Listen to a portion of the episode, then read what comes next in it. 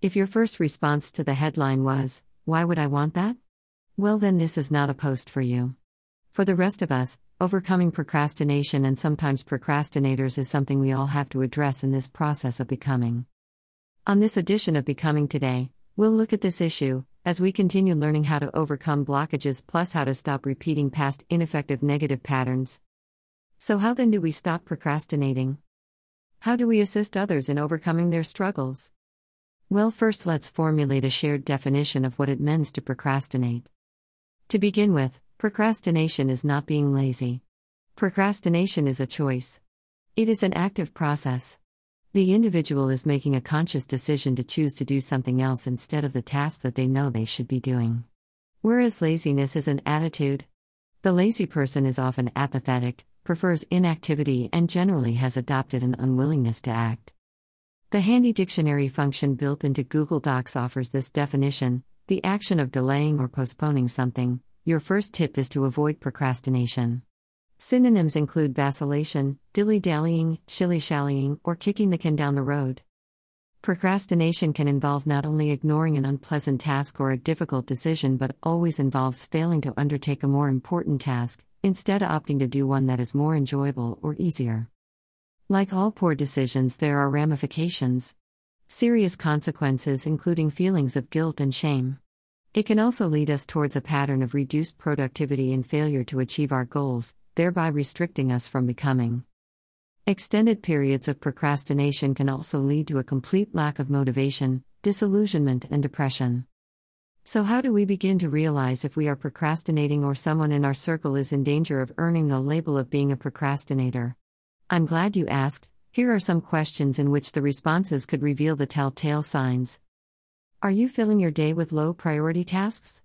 Just doing busy work? Are you leaving an important or vital item or items unchecked on your to do list for a long time? Do you find yourself starting an important must do then wandering off to find a distraction? Are you waiting to be in the right mood or the perfect time to get started? Did any of those or all of them sound like you?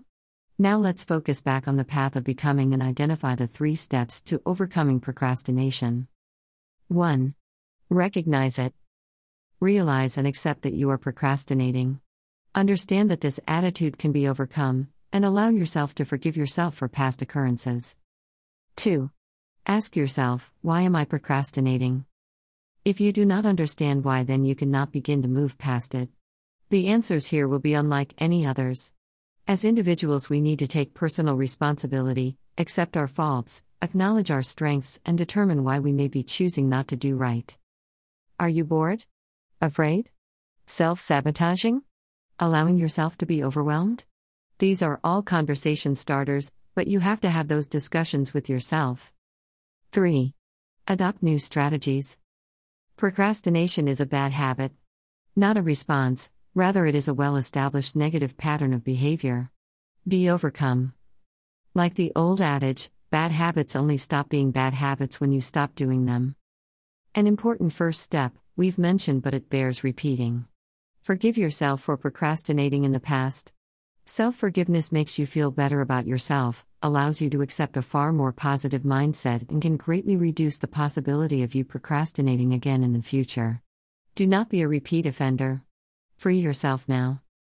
Focus on doing, not avoiding, or just trying to get by. In addition to tracking the tasks you need to get done, schedule THM. Plan ahead. Hold yourself accountable, within measurable standards. On your daily to do list, include a time to have the item completed by. Get an anti procrastination friend. Find someone who is willing to assist. Ask them to check in on you and aid in your accountability. Positive peer pressure works. Don't allow yourself to become overwhelmed. Don't put it off. Someday never comes, and you are more than likely avoiding headaches by simply pushing through and doing it now, rather than later. Consciously remove yourself from distractions. If you need background noise to focus, ensure it is just that.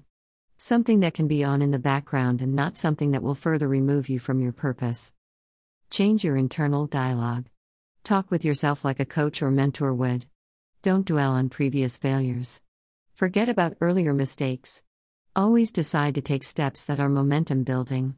Tell yourself your steps should always be forward and upward, not sliding backwards. And last but certainly not least, give yourself a treat. Positive reinforcement works, just ask your dog. It is more than okay to reward yourself for progress made and change accepted. Summing things up, we have learned that procrastination is a habit.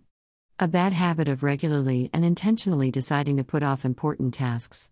It is far different than being lazy, which is an unwillingness to act. Procrastination restricts your potential, delays your life, disrupts the life of your family, and leads to poor spirit and even depression. The first step to overcoming procrastination is to recognize it. Then ask yourself why, leading to the voluntary choice to adopt strategies to overcome it. I hope we've been able to help. Identify if you or someone you love is a procrastinator as well as offer some assistance as to how it can be overcome and allow for continuation on this path of becoming. I also want to remind you, in case you've been procrastinating, I asked some questions about making commitments. To refresh your memory, here again are the thoughts I'm seeking your input on. How do you define commitments? Do you honor your commitments? Why or why not? Do you expect others to honor their commitments? Can you define for us what a covenant is? What is the difference between a covenant and a commitment? Do you enter into commitments? Covenants? Both? Or neither? Why or why not? Take some time to ponder these. Please share your answers either below or privately through our contact form. Coming soon, here on Becoming Today, we are going to enter into a discussion about honoring commitments, and you still have a few days to allow your voice to be heard. Email address. Subscribe.